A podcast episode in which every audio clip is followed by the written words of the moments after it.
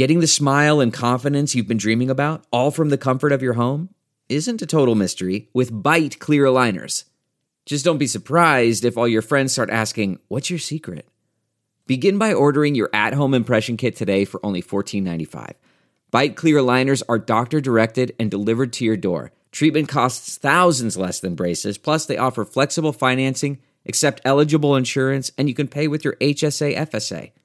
Get 80% off your impression kit when you use code WONDERY at Byte.com. That's B-Y-T-E dot com.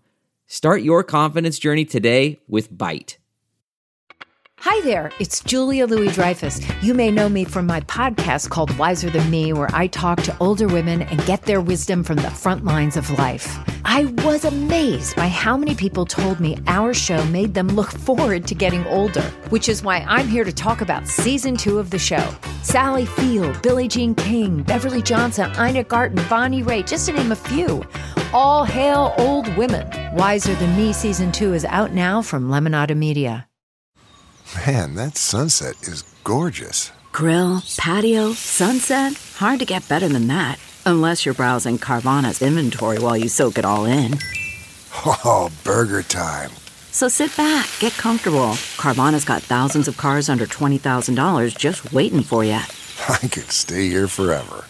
Carvana, where car buying meets comfort, meets convenience. Download the app or visit Carvana.com today.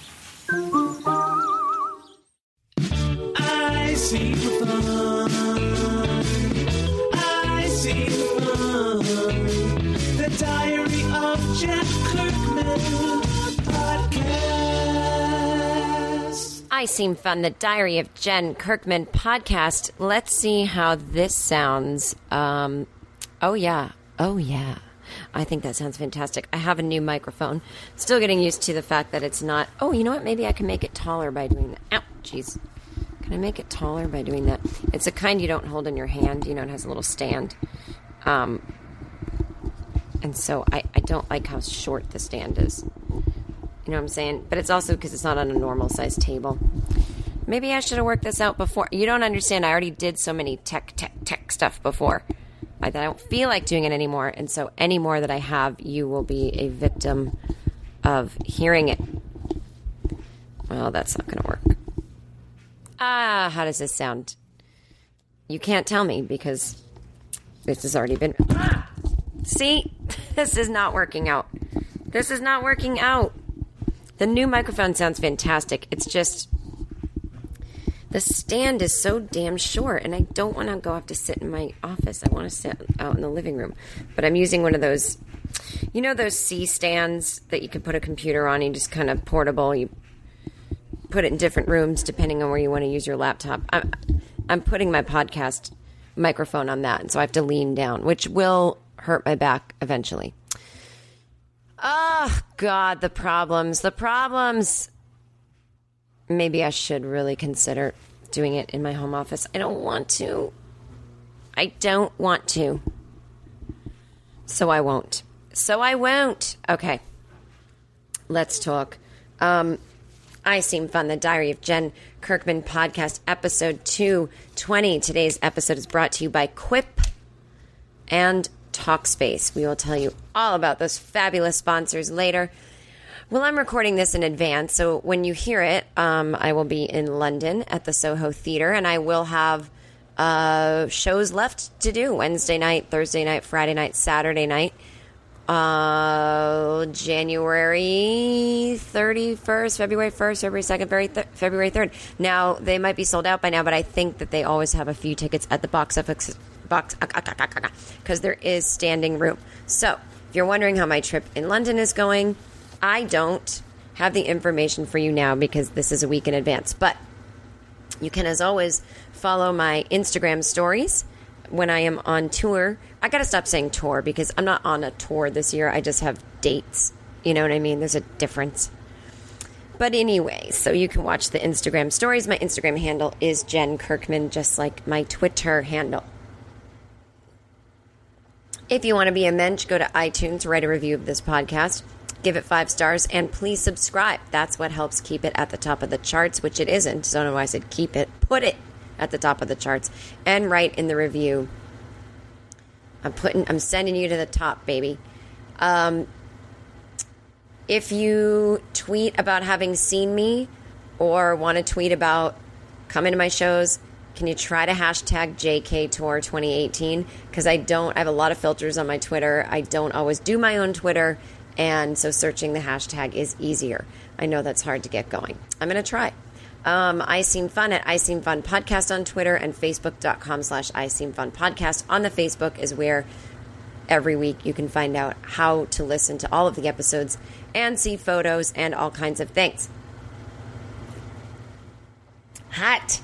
I feel like my Netflix special, Just Keep Living, is buried in Netflix because there's all these like best Netflix specials ever. And my first one keeps getting on it. And I feel like they don't know I have another one, which is so fucking annoying because I recorded that in 2014. It came out in 2015, and the material was written in 2010. It is now 2018.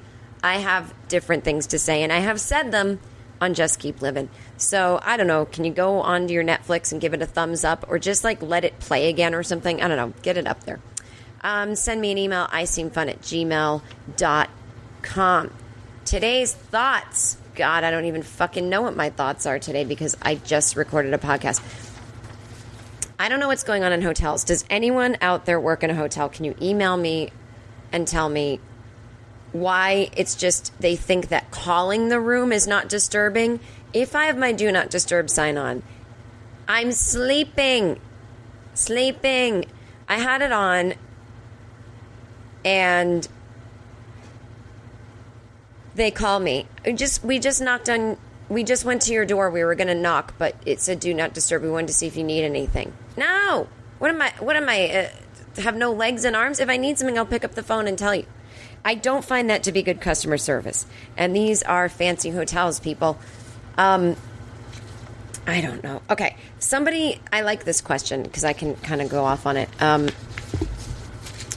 comedians who tell the so this is from a listener hi jen how do you feel about comedians teasing or scolding the audience for not laughing enough or being low energy if i'm in the audience it makes me really uncomfortable and actually less likely to laugh but i'm a pleaser who just wants everyone to be happy would love to hear you talk about this in the podcast well there are so many answers because are they the headliner did you just go to a random comedy club and you don't know them? Are you their biggest fan? Are they performing for a fan base or is this someone who's really good and professional, but they're performing for people who've never heard of them? Is this an open mic comedian? Is this a newer comedian who's saying in an awkward way? Oh my God, there's so many answers.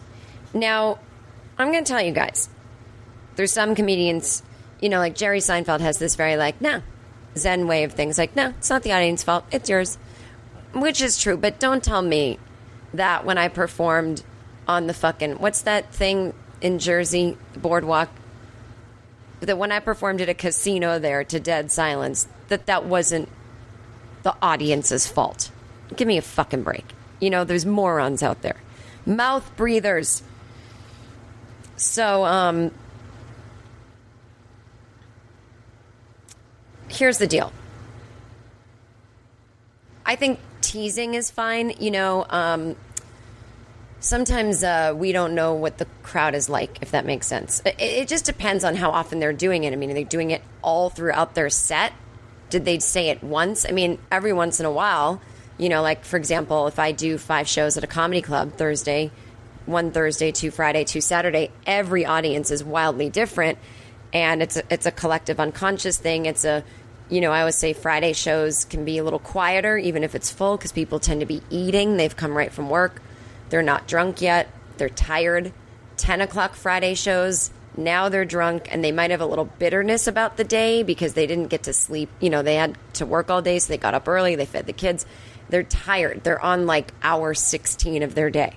Um, the early show Saturday was is always the quote best show. It always sells the best people are well rested they've relaxed they maybe have eaten dinner or they're going out after like they've got more control over their day and they're ready to just go i am entering a comedy club to laugh ah so that being said when there's certain shows that you just assume based on years of experience like oh this is the show where everyone laughs no matter how unfunny. Like I've had shows where I'm like, all right, calm down. I'm not that funny. You guys were all just collectively in a mood to laugh.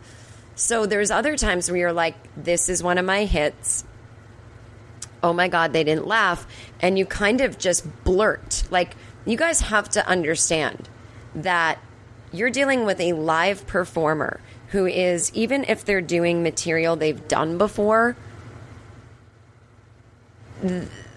the reaction is different every time. You know, um, from the audience. And we talk for a living and we might talk about what we're experiencing. We might tell you what we're thinking about you. And it's hard not to blurt stuff out, which is why when comedians have their sets taped surreptitiously by an audience member and don't know it and it's released, it's like, I didn't even really mean that. I just like blurted out something, you know? And, um, so, you know, if I say something that seems like, I don't know, like racially insensitive or sexist or something, there's a difference between I'm just blurting and I don't know why that came out and like that was awkward than me being like, no, I'm standing by this and I'm going to make material out of this thing and then I'm going to practice it for years and I'm going to put it on Netflix for the world to see. You know, there's such a huge difference in intention and that's a whole other story. But so with the energy stuff, it might be one of those things where I'm truly taken aback. And in that moment, I'm like, fuck, I've got another hour of these people. And if that's how they're responding to my opening joke, that I'm not saying in an egotistical way, oh, it's so funny. I'm saying this is tried and true, it works. You know, shit. I I need to say something. This is awkward. And you've just seen us fall on our face too. You know that we just made a punchline and that it didn't get the response. So we might say, I sometimes do tell them, I'm like, look, that was very funny. You guys didn't laugh. It's Friday. You just got off work. You're still hating your boss. And now you're eating nachos and you wish you'd made a better plan for dinner. Like, I get it. You have a lot of in your mind. You don't even have any idea what I just said. And I'll be like, let's start the night over. And I'll come back out again, like being funny. So I think that's a good way to address it, where you can actually be funny about it and then let people sort of think to themselves, oh, you know, because it's a little bit of a performance on your end too. Like, I actually organically laughed out loud today in my car listening to one of my new favorite podcasts is my friend Andy Kindler's podcast that he does with J. Elvis Weinstein, um, Thought Spiral, and I love it. And I just organically laughed out loud in my car, and I thought, isn't laughter funny? I mean, I really needed to go. I needed to do that because it was. I don't know. Would have. I would have had a indigestion if I didn't. That thing had to come out. And then I thought as I was driving, God, but sometimes I just decide to laugh when I'm seeing my friends who I love and intellectually I'm like, that's fucking funny. Like sometimes comedians, as you know, we have a reputation for standing in the back and nodding and being like, that's funny, that's funny. And sometimes we're just like, let's make a night of it. I'm going to sit here and watch, actually watch the opening act for 20 minutes. And I'm going to, if I think something's funny, like kind of decide I'm going to laugh out loud. So I do know what it's like to be an audience member, and I do know when you decide and don't decide to appreciate versus laugh out loud. And I would say it's part of you guys' job to maybe think about laughing out loud. Um, so, you know, I, it's probably annoying. Um, I'm assuming the comic wasn't funny because that that's what would annoy me is like, hey, dude, um, you're being completely unself aware. It's not us, it's you. If it's a really funny comic and you can see that they're confused and like, why isn't this working? Then I don't mind. You know, I, I don't think you guys should mind if we scold. I think we're trying to say, hey, I noticed that. So obviously there might be a problem here because in the collective unconscious of this room, like, you guys aren't on board with me and you guys are my biggest fans. And so I'm not sure what's happening. Like, so unless you want to opt to like say all that, sometimes you'll scold the audience in a funny way and it might not come out funny because again, it's spur of the moment. You know, we're not everything we do can be perfect. And, um, that's really what is going on is in that split second, we're thinking all the way to the future of our set and we're like, this whole night could be a total bust. You know, we're not we're not just like, oh well, on to the next joke. I mean, some people are, but it just really depends on all the factors. Like I especially think, you know, it's bad etiquette if you're the opening act for someone because one thing that could be happening is again, if the audience has come specifically to see that headliner um, at, at either a club or a theater, the opening act, if they are not known by the audience, unfortunately, the audience might not be listening as well or show them the respect, or they might just not laugh at that that loud because again they've decided, you know, I'll appreciate, but my energy is being saved for, you know, Clucky McJucky who's coming out. That's my favorite comic.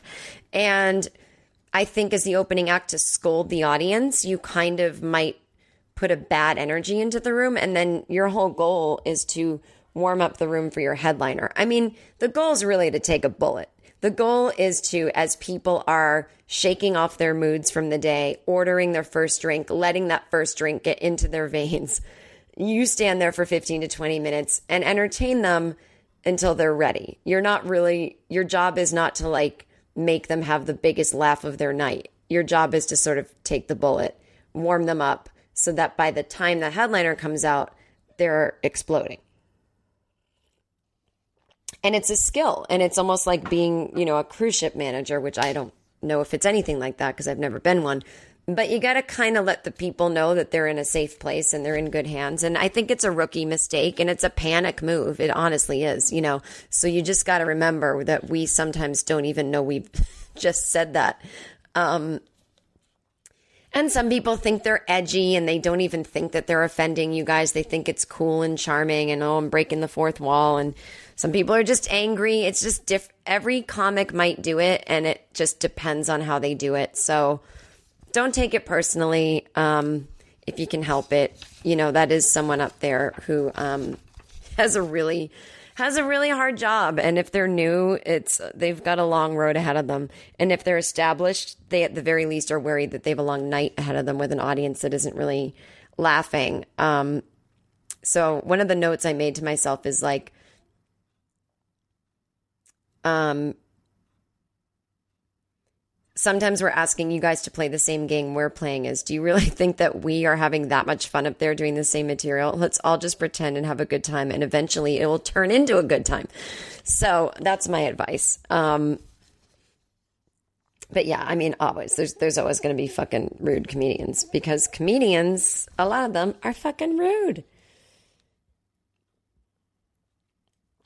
guys i wish i had more thoughts for you but i really don't um, I- I'll talk to you about this. Um, I'm so upset about my weight gain, and I don't want to hear you look great. It doesn't matter what other people think. There's a certain way I like to look, and when I do not look that way, I am unhappy. Am I saying I'm fat? No. Am I saying the weight and height that I am is bad and no one else should be it? No. But I know that my weight gain is not natural. It's not like, oh, I've been living the same lifestyle that I've always lived and this is hormonal or something. I have used, now I am a very sensitive body. Like, I don't eat much. I'm not someone who actually feels hunger pains that often, pangs. So for me, quote, going off eating is probably how some people eat every day. And so I might go off once a week and I will literally gain like three to five pounds from doing it. I know it's all water weight stuff, but it takes a long time to get off and then I get depressed about it. I've been now not depressed like anything in my life is bad, but just that kind of like um I haven't had a very well-rounded life during certain moments of the year. So, certain moments of the year, I was at my ideal weight, and other times I would just spike up and gain 10 pounds in a month. And um, I didn't have a lot of balance in my life. So, when I was writing on Mrs. Maisel, it was like there was no balance. It was like, I'm back in a writer's room. I hadn't been in one in years. I'm sitting on my ass like eight to 10 hours a day. I'm trying to do that thing where you wear your Fitbit and you walk. And of course, walking in New York, you do hit 10,000 steps pretty easily, even just to and from the subway and but then your body gets used to 10,000 steps and then you're eating like addictive sugary foods all day. And then, oh, maybe I'll add some cheese back into my diet. Like cheese is my killer. It's bad for my voice, it's bad for your immune system. It has hormones in it. Like I try to stay away from dairy. I try to be not so much of a cheating vegan. And the only way I usually cheat with my veganism is uh, fish, salmon. And uh, once in a while, some like 0% Greek yogurt because that's good for lady stuff. And I do eat the coconut yogurt and stuff. Anyway, oh my God. I just heard a crazy noise. And I think it's my. Oh, it's the neighbor. So, oh, remember my neighbor across the hall? I thought he died. I'll tell you that in a minute. Anyway, so I'm unhappy with my weight gain. It's very visible. And since I have a small frame, I can notice it. Now, when I gained 50 pounds when I was married and going through depression, it's had to start somewhere. And it started with these exact first 10 pounds that I have right now. And they made me so depressed I could not. And I'm working out. I'm hiking every day in Pilates and power plate. It's just, it's just that I'm fucking it up and sometimes eating late at night before bed and eating way too many calories a day. I mean, it's always that simple. You are eating too many calories a day and ones that aren't, you know, the good kind. Fats and carbs, you know. So anyway, I'm upset about it. My clothes don't fit. I can't fit into what I wore in my Netflix special. I can't button the pants. Um, the butt is like about to burst. Um, my jeans, my favorite skinny jeans, rag and bone jeans split. I had to send them away to like a denim doctor. Um, I, I can't put them on at all. Like I've gone up two sizes. So I'm unhappy and my clothes don't fit and I'm bummed. So, you know, it was actually the last time I was at like the weight I really liked was like, yeah, right before my Netflix special. And uh, a lot of that had to do with the special diet I was on for my voice. And I think that, you know, you don't eat after six and you don't have this and you don't have that. And it was just after a while, eating got so tedious that I just didn't eat as much. it was just like, ugh, this can't have spice. This can't have tomato. This can't have this. This can't have that. So I do have a feeling that that not being on that thing anymore, um, and and it sucks because my voice is better and I should actually just stay on that diet for life because it, it's it's a lifestyle. It's not like, oh, you just do it when your voice is really bad. I mean, you do it hardcore when your voice is really bad, but it, it is something I should um, keep an eye on. So, anyway, I'm going to get back to my goal weight, but that's always in the back of my mind. I've been really self conscious. Someone took my picture at one of my shows at Caroline's last week, and it was a side view, and I have a sway back, and I tend to kind of just like jut my butt out anyway, but I don't like the big butt look. For me, I don't like it. I took ballet my whole life. You're never going to rejigger that in my brain. Never, ever, ever, ever. I don't care if guys like it. I don't care what guys want. I, I like a flat, slim, androgynous. I just do. I just do. And now they're, and I'm so happy because now that we're in this sort of gender fluid world, I feel I can finally talk about the body type that I want without people telling me that it's, anti feminist and then I just have shame.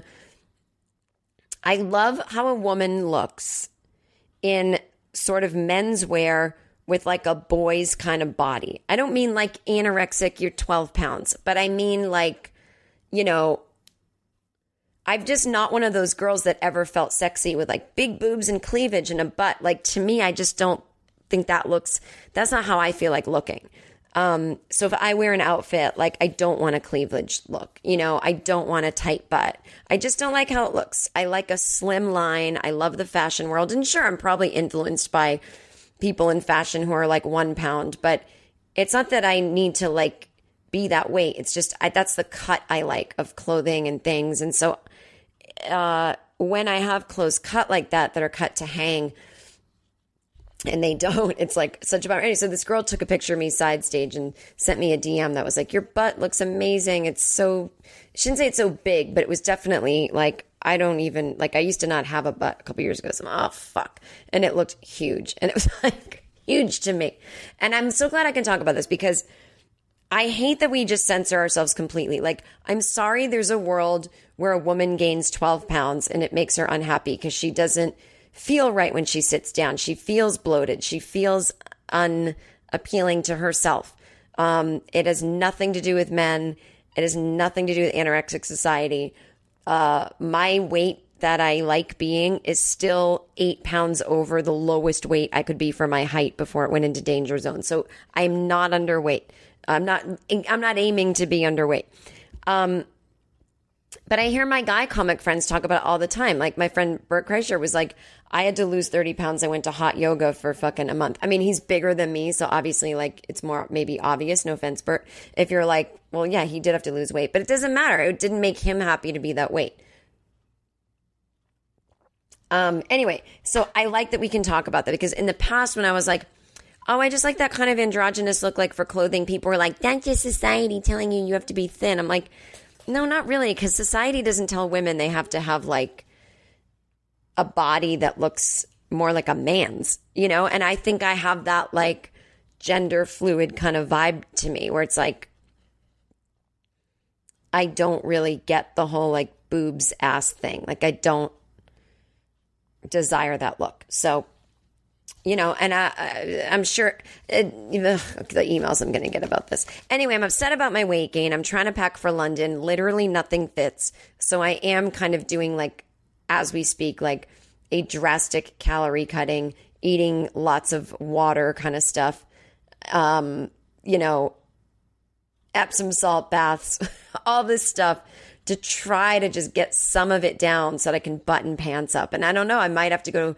I love the Top Shop in London, so that might be what I do when I land off the plane. Is like head to Top Shop and try to find some pants that fit that don't look like, hey, are these your pants because you've gained 12 pounds and you have a big ass now? Anyway, I hate when people, it's just so annoying when you want to talk about your weight and friends are like, "You look great." Like, but that's not what I'm talking about. I'm I'm talking about I'm uncomfortable in my skin right now. Like we can we we can just never talk about that because you're just going to keep going. I think it's cool or that you know, it's like yeah, but if I know that I gained weight from stress eating and from like then feeling bad that I gained 5 because my clothes started not fitting so it made me eat more, like I have to talk about that. I have to address that. Like that's not that's a sign that my behavior is going a certain way and it could lead to other more of the same. You know, it's like I'm actually trying to open up about not even eating feelings. Like I've, I've been really good with processing my feelings. I've just been eating from stress, like writing a pilot for three months and feeling uh, just my reward center is off, you know? And I think a lot of that does get fulfilled by relationships and stuff too, in a way. Um, and there was just kind of a lack of, um, I had a beautiful year, like a meaningful year, and just a full of love and like so happy. But like reward center wise, I'm not talking about sex. I'm just talking about like, I was always just busy. So it wasn't a lot of like, hey, let's go out and have drinks, girl. There wasn't a lot of that this year. So uh, there was just like I'm stressed. I want a reward center thing right now because I know what tomorrow is going to look like. It's going to look like sitting in a writer's room for 10 hours, or I know what tomorrow is going to look like. It's going to look like rewriting this and pacing. I want to reward my brain. Pizza, you know, and every day there was enough bullshit going on that it's like, well, Jen, these are the jobs you have. Like, it's always going to look like this. So you can't eat your way through it. Because if you're a TV writer, which you seem to have been for the past 10 years, it's that seems to have been the career that chose you. You got to not stress eat, you know? And so that's what I'm trying to work on. I'm much better with being active. Like, and by the time you hear this, I'll probably know if my show got picked up. So I'm not going to keep talking about it. But if it gets picked up, I'll be so happy because that's a little more active. It's like I'm acting and I'm running around and I'm over here and I'm taking that, you know. Anyway, anyway, I just wanted to let you guys know that that's what's going on with me. Now, you know, and that's actually not something I, I would take up with my therapist because it's just going to get into a whole, like, I already know what it is. And I, I last time when I went through my gait, weight gain, she's like, that's what happens. Like, you know, people get older and I, I just don't want to hear the give up. I don't want to hear it.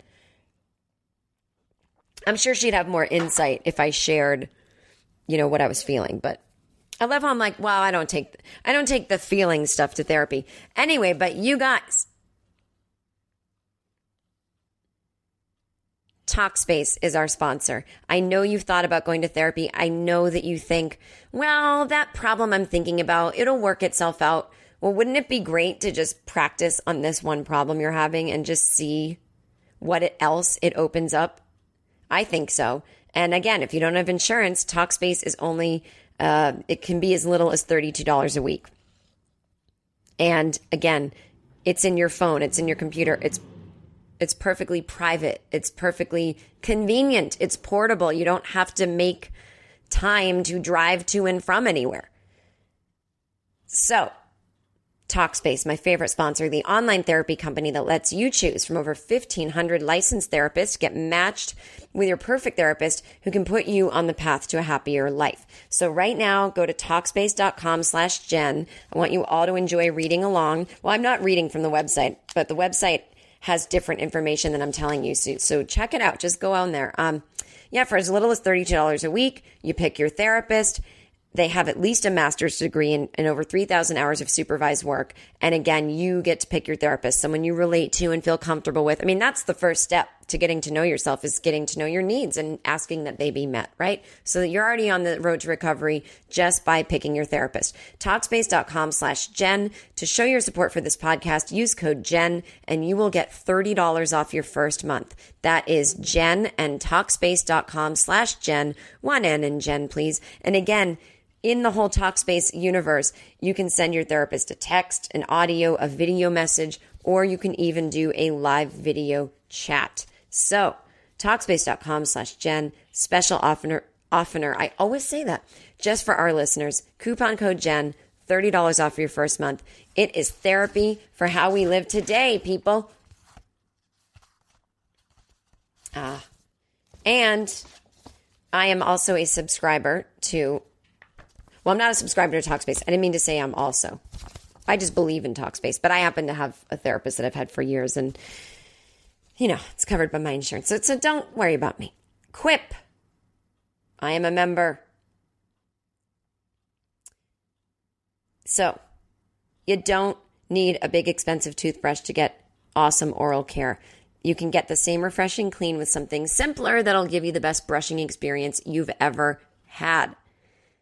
Start brushing better with the new, more simple, affordable brush that is refreshing the oral care industry. And by the way, your teeth, your breath, that impacts people's impression of you. Good oral health is even good for your heart.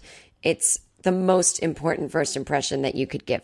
So, Introducing Quip. It's the new company that is refreshing the way people brush their teeth. I have one of these. Actually, I have two of these because I use one for traveling. It's an electric toothbrush that packs premium vibration and timer features, which I love that part because it'll, you can do all four corners of your mouth and it, it kind of stops vibrating for a second to let you know to keep moving on, but you don't have to keep pushing the button. It packs premium vibration and timer features, ultra slim design, and it's half the cost of the bulkier brushes. I promise you, because I used to use the other bulkier ones. It's so cool. I have one in rose gold and it comes in this little cool case and you can stick the case on your mirror and it just looks super sleek and it has a great cover and you can travel with it. It's basically like if Apple designed a toothbrush, obviously without being as expensive as any Apple product. So you can subscribe and get new brush heads on a dentist recommended three month three month plan for just five bucks, including free shipping. I'm doing it. And I got my brush heads the other day and I was like, oh my God, I totally had no idea three months had gone by. I totally don't have to go to the store. Again, free shipping. It's backed by dentists and it's named by Time Magazine as one of the best inventions of 2016 and it made it on Oprah's 2017 New Year's O list. So it, it starts at just $25. Go to getquip.com slash fun, G-E-T-Q-U-I-P dot com slash fun to get your first refill pack for free with a Quip electric toothbrush. Again, getquip.com slash fun. And if you go to my Facebook page, the I Seem Fun page, you can click the link right there and get right on into it. This is for people who want to make it easy to keep up with their simple habits. You don't have to worry about getting new brush heads or new toothpaste. It comes right to your door. The toothpaste is great, by the way. And again, affordable, sleek design, wireless mirror mount, And uh, most people don't refresh their bristles or visit the dentist on time, so that is why you need Quip. GetQuip.com slash fun. All right, folks. Now suddenly my nose is stuffy. You know what the fuck that's all about. Not like in a I'm sick way, but in a like it's just I don't know. I I don't know. I don't know. Um, can I tell you guys? I'm on this weird Hugh Grant kick. I just love the guy. I think he's a fantastic actor, and I um hadn't seen About a Boy in a while, and I just like rewatched it. It was like I was on a plane or something, and I'm like, he is so fucking good and funny and nuanced. Um, oh my god, just adore him. Maybe I will run into him in London and we will be best friends. Um, adorable, crush worthy. Just an older man now, and I think mm, I, he might have gotten too old for me. I'm probably like way too old for him. He's like 50 something. He's probably like 43. Gross. Cause that's how it is. Um, okay. Somebody, all right. So there's some stuff we didn't get to last week. Um,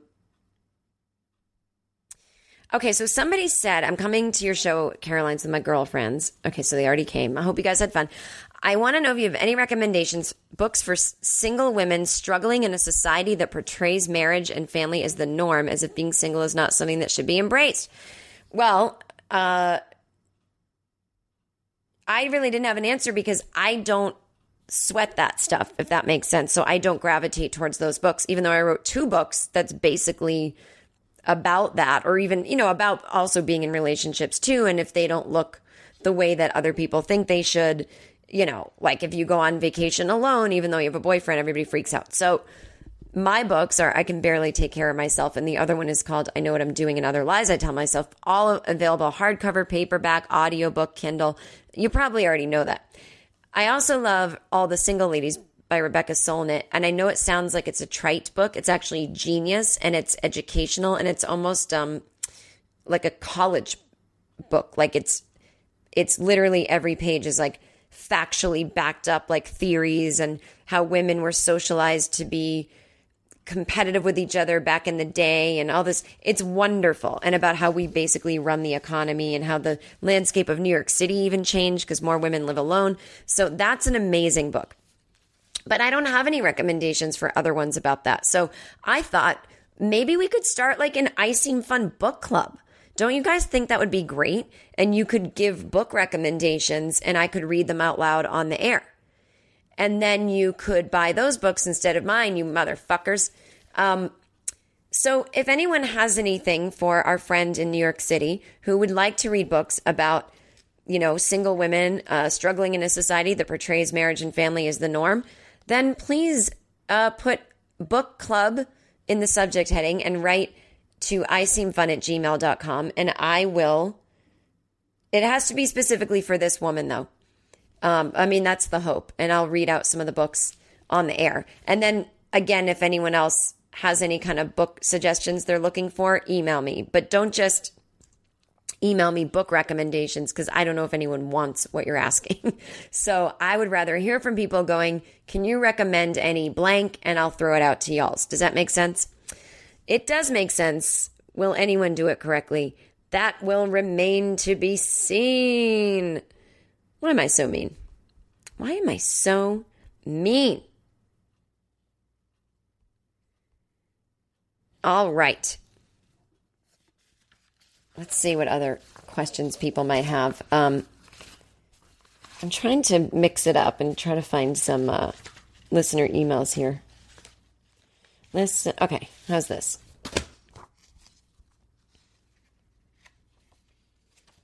Okay, there's a lot of Christmas stuff still on here, so I think. Oh, here's one. Um, as long as we were talking about comedy, somebody wrote me this that I thought could be cool for this episode. Um, where is it, you guys? Oh my God, hang on. I can't find it. Fuck the haters. Okay.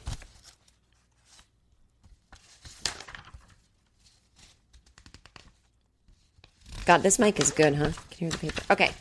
this is a listener email. It's about women aren't funny in comedy. I mean, they're not saying that. Um, God, I don't know if I can say her name. Well, let's just say her name is um, Susie. Hi, Jen. I just had a conversation with an 11 year old. Ugh, poor you. That, as conversations with kids often do, really made me think. Oh, sorry. I'm an art teacher in an all girls public school. Yes, there are a few single sex non charter public schools. It is a thing. Oh, I don't know. I know nothing about schools, so I wasn't even like, wow, I didn't know there was such a thing. Like, oh, I guess public school. I guess that would be strange. Yeah. I don't even really know what a charter school is. I'm so out of the school loop.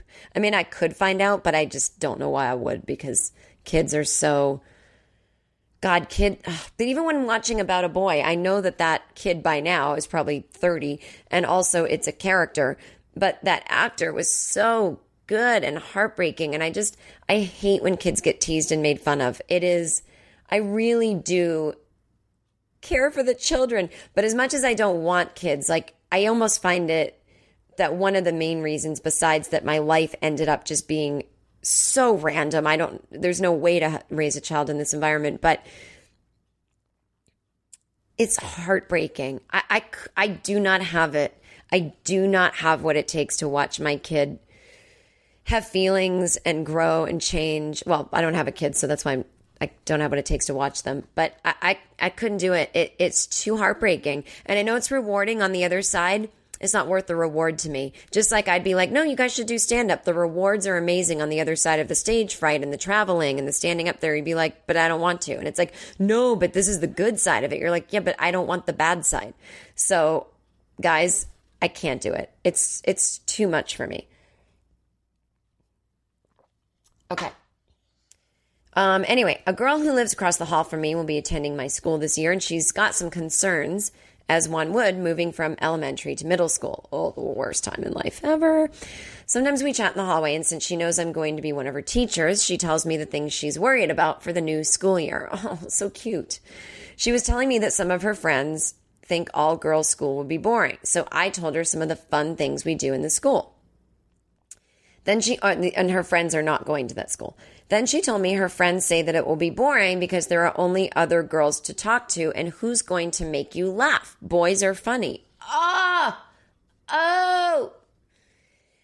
My response, which probably was probably a little regressive, was without any boys around, it's the girls who get to be funny. She smiled at this and said that her friends probably hadn't thought of it that way. Well, that's nice. I like how open kids can be. Like when you kind of blow their mind for a minute and they're like, okay, you know, it's cool. It made me think though about this whole women aren't funny thing. Does it really start in childhood? And even my own response that we get to be the funny ones when we don't have boys around overpowering us. Maybe in the moment I, uh, uh, sorry, maybe in the moment I allayed the young lady's concerns, but even though it's true in a way, it shouldn't be. It made me wonder about how we have this whole movement to bring girls into the STEM fields well, we I had said the word STEM uh, last episode and get them to be all sciency. Even as an art teacher, I wonder how to help them think like scientists. But maybe we also need to teach girls to own their funniness more. Being funny and laughing at things that are actually funny to you are part of being a whole person. Obviously, not everybody has to be a professional comedian, but everyone should feel entitled to expressing their own funniness. Clearly, that needs to be emphasized in childhood when everyone is naturally a hilarious weirdo. Um, yeah, I think that's really true. I mean, humor is obviously, I think one of the best ways to deal with problems, as long as you're actually dealing with them, but to put humor as a cherry on top, not as the solution. But um, humor is a great way to get people to listen, right? What's that expression? Um, is it Mark Twain who said, um, like, make them laugh or they'll kill you? You know, like to change someone's mind, you've got to do it in a funny way. Um, so you know, my theory is that men aren't socialized to understand women. So to them, we aren't funny. They don't get us. And that's why so many times on Twitter, when I tweet a joke, men explain it back to me. I'm like, no, I know. Or if they write something to me and I'm like, I don't like what you wrote, they're like, oh, I was joking. And then they explain what a joke is. I'm like, no, I'm not the one that doesn't understand you. You actually don't understand me. That's why you literally can't even recognize when a woman writes something funny. They are not socialized and we might have our own sense of humor, just like every culture, every race might have their own sense of humor. Um, I don't think there's a woman sense of humor, but I'm just saying, like, uh, if they're not conditioned to laugh at us, they might not even recognize when we're trying to be funny. I mean, it's a disaster. The whole thing's a fucking nightmare.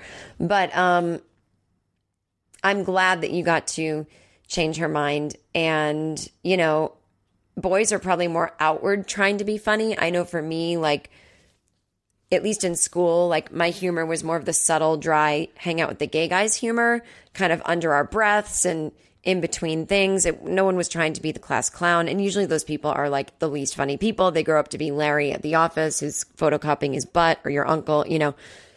Um, but I'm all for, you know, maybe not teaching humor because I don't think it can be taught, but using humor and letting people pick up on the fact that you have just used it as a teaching tool, I think can be quite effective. Um, but that is, oh God, that's such a bummer. Such a massive bummer. So I thought I'd read an article. Um, you know, I love being Gen X. I make fun of millennials, and I'm only kidding. But I, I made fun of some at Caroline's, not to their face. It was not even about anyone in the audience. I was just saying, like, look, sometimes you got to let old people be old people, and you got to let us um, shit on the generation under us and then you'll do it to the next generation and we'll all have a great time. And like I'm kidding, but like I'm also serious. We're like again with the sense of we have to have a sense of humor about how all of us are so comfortable in our own generation and that we feel alienated when people older than us don't understand and people younger than us seem to be doing things that we don't know what they're doing. and but I read a great article about how it's actually Gen X that could save the world. And so that's this week's little Jen reads to you moment. Um, now, if I could find it, if I could fucking find it. I mean, and I planned all these out. I print out all these things. I'm so organized. But, you know, something is just. Oh, I think you know what it is. Did I print it out? Yes, I did. Oh, I didn't. Oh my god, I love this one. There's a sleep disorder that makes you nocturnal, and it it's not insomnia, and it's for people who are like, I have insomnia, but fucking. I'll read that next time. I, I don't know if you've noticed, but it's my new little thing for 2018 um, to read stuff to you, which I don't know. Is that a cheat? Who cares? Um, it comes in handy when I haven't really lived a life and I'm like, I could tell you about a script I punched up and how I had rewrites all weekend, but I have nothing to say because I've done nothing. I've done, I've been busy as fuck, sleeping four hours a night, but there's nothing interesting to report. Okay. Um, whoops. this is from vanityfair.com. This is from, I think it's, I was back from August. Um, why Generation X might be our last best hope. Caught between vast, self regarding waves of boomers and millennials, Generation X is steeped in irony, detachment, and a sense of dread. That is something I notice about us that I love. Like, we do have a macabre about us that I think younger people are freaked out by, or just they don't have. And I'm like, ah, oh, come on, guys. Um, and a, a, one of their rank argues that this attitude makes it the best suited to preserve American tradition in these new dark days. All right.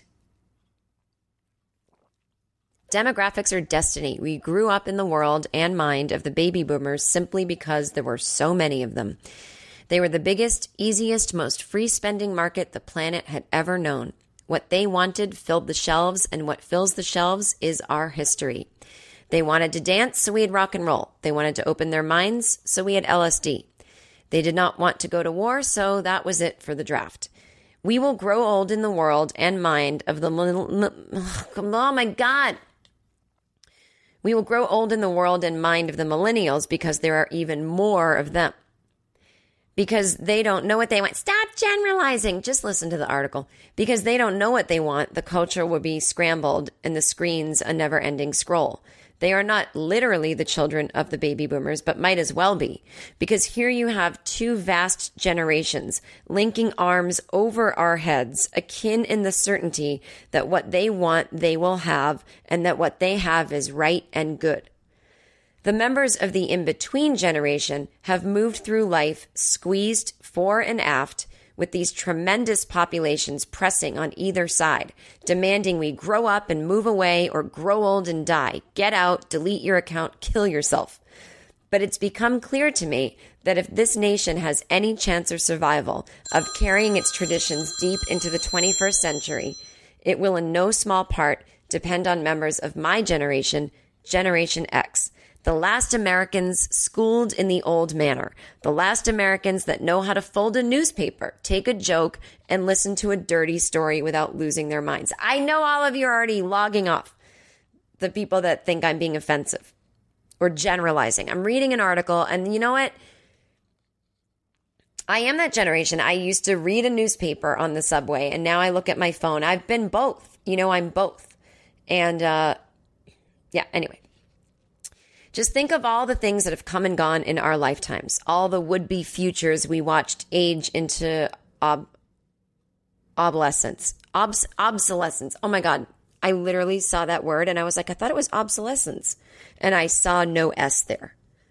Grandma, CD, DVD, answering machine, Walkman, mixtape, MTV, video store, mall. There were still some rotary phones around in our childhood. Now it's nothing but virtual buttons.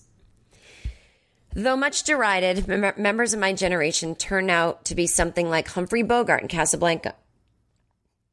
We've seen everything and grown tired of history and all the fighting, and so have opened our own little joint at the edge of the desert, the last outpost in a world gone mad, the last light in the last saloon on the darkest night of the year. It's not those who stormed the beaches and won the war, nor the hula hoop millions who followed, nor what we have coming out of the colleges now. It's Generation X that will be called the greatest. The philosophy of the boomers, their general outlook and disposition, which became our culture, is based on a misunderstanding. In the boomers, those born after World War II but before the Kennedy assassination, some of this is less about dates, which are in dispute, than about sensibility. You're seeing a rebellion. They'd say it was against Richard Nixon or the Vietnam War or the conformity of the 1950s or disco, but it was really against their parents, specifically their fathers.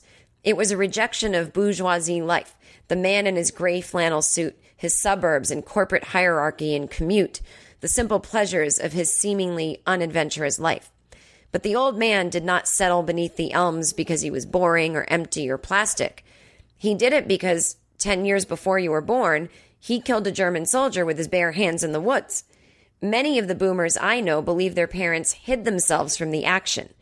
In truth, those World War II fathers were neither hiding nor settling. They were seeking peace, tranquility. They wanted to give their children a fantasy of stability, not because they knew too little, but because they'd seen too much. Their children read this quest as emptiness and went away before the fathers could transmute the secret wisdom, the ancient knowledge that allows a society to persist in a person to get through a Wednesday afternoon. In this way, the chain was broken and the boomers went zooming into the chaos, which explains the saving attitude of Generation X, those born between the mid 1960s and the early 1980s, say. We are a revolt against the boomers a revolt against the revolt, a market correction, a restoration not of a power elite, but of a philosophy. I always believed we had more in common with the poets haunting the taverns on 52nd Street at the end of the 30s than the hippies at Woodstock. Absolutely. You nailed Gen X a hundred percent. And I think millennials are like the hippies, but the hippies became the boomers. So, oh my God, hundred percent. Cynical, wised up, and sane, we'd seen what became of the big projects of the boomers as that earlier generation had seen what became of all the big social projects. As a result, we could not stand to hear the utopian talk of the boomers as we cannot stand to hear the utopian talk of the millennials. We know that most people are rotten to the core, but some are good and proceed accordingly.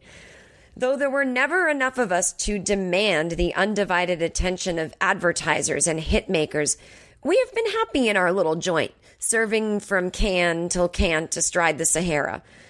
We have been witnesses, watching and recalling, not the children of the boomers, but the little brothers and little sisters.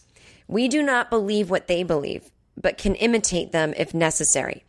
If I'm overly cautious with pronouns, for example, if I occasionally express sentiments that I do not believe, if I'm careful not to always say what I know, that the long arc of history does not in fact bend toward justice, that's why. We watched them at play, studying them as you study an older sibling. They blew pot smoke in our faces at parties and called us little man, but we persisted. We could hear them as we lay in bed, racing up and down the street in muscle cars. The boomers at leisure were pop culture, but it was still the old America at school and at home. Our teachers and parents had grown up in the 30s and 40s and 50s, the silent generation, Korean war vets who still spoke the language of exceptionalism, which does not mean we are better, just different. It might not be true, or might be, but it's a story. We knew that. We knew that you choose your story or a story is going to be chosen for you. The past is as unreal as the future, so why not invent one that makes sense, that gives you the illusion of being on a train moving down the track? Members of Generation X carry this sensibility. It's coded in their constitution, turns, turns up in their posture and pose. Jeff Bezos, Michelle Obama, Matt Dillon, and John Leguizamo, born 1964. Chris Rock, born 1965. Kurt Cobain and Liz Phair, born 1967. Jay Z, Cory Booker, and Patton Oswalt, born 1969. River Phoenix, Melissa McCarthy, and Beck, born 1970. Sofia Coppola and Marc Andreessen, born 1971. Seth MacFarlane, Nas, and Dave Chappelle, born 1973.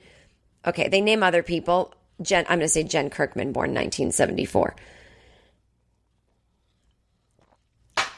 Our generational works of art, these monuments, many of them share this sensibility. It's a kind of enough already detachment, an exhaustion, an opting for comedy over morals and lessons and rules. And look how they stand up. How much newer and better those movies and books can seem than works made five or three years ago. Everyone can make their own list. Mine includes Exile in Guyville by Liz Phair, A Supposedly Fun Thing I'll Never Do Again by David Foster Wallace, Everything by Quentin Tarantino. Ugh, not me. Ditto Wes Anderson. Eh. Richard Linklater. Okay. The key lyric, and, and he says Tina Fey.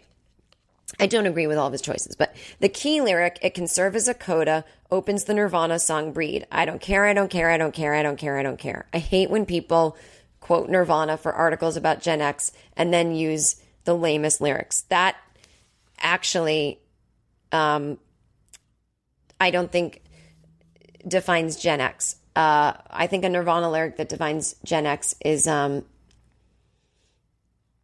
"What else should I be? All apologies." Right. Um, each of these works was made for a different reason and under different circumstances, but each carries the same message. I don't care, I don't care, get it off, get it off, go away, go away, go away. Detachment, removed, disgust with the busy handed dude goodism of the older brother in the peace shirt. History is big and we are small. Grand projects end in ruin. Sometimes the best you can do is have a drink. That's what we know, and that we're all going to die anyway. Think about that scene in Pulp Fiction. After a terrible night in which Mia Wallace nearly dies of an overdose, she ends up wild eyed, a needle plunged into her heart. Vincent Vega walks toward her door, lingering to see if anything important or profound will be said. What's the takeaway? The boomer asks, for this is the moment when you usually get the takeaway. Mia turns to Vincent but does not give him a lesson. She tells him a joke instead, a stupid joke. And that's the takeaway that there is no takeaway. Irony and a keen sense of dread are what make Generation X the last great hope, with its belief that even if you could tell other people what to say and what not to say, even if you could tell them how to live, even if you could enforce those rules through social pressure and public shaming, why would you want to? I mean, it's just so uncool. I never really believed the notion of a generation. If four people are born every second of every day, how can you have a generation? But I get it now. A generation is the creation of shared experiences, the things that happened, the things you all did and listened to and read and went through, and as important, the things that did not happen. We are the last generation to grow up with crappy video games, with actual arcades instead of quality home consoles. If you wanted to play, you had to leave the house and mix it up with the ruffians. That is, we are the last Americans to have the old time childhood, wherein you were assigned a bully along with a homeroom teacher. Our childhood was closer to those of the 1950s than to whatever they're doing today. It was coherent, hands on, dirty, and fun. I made it onto the plane just as the door was closing. This happened a few months ago. I found my seat next to a businessman who was as handsome as Cary Grant. He wore a beautiful suit and had a beautiful leather briefcase.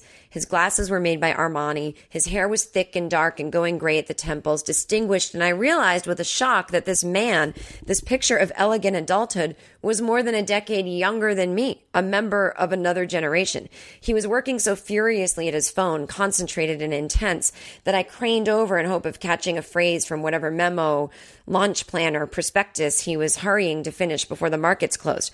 What I saw shocked me. It wasn't just that he was playing a video game, but in that game, he was guiding a chimpanzee down a candy road. I stared at him and stared at him, but he did not notice. When the flight attendant told him to buckle his seatbelt, he looked up. And the look on his face was the one you see a lot now, blank and unfocused.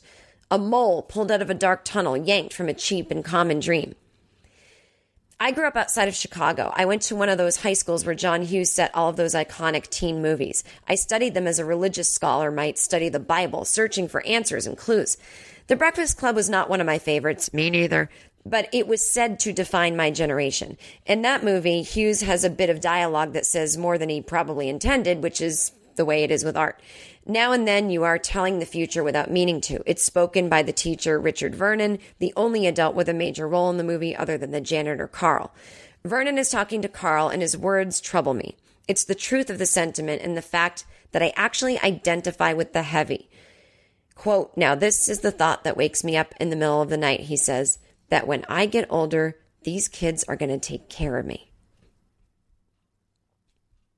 Wait, is that the end of the article? Wait, what the fuck? Did that just end? Is that the end of the article? How could it be? He didn't really prove his thesis that we're the last great. How is that the article?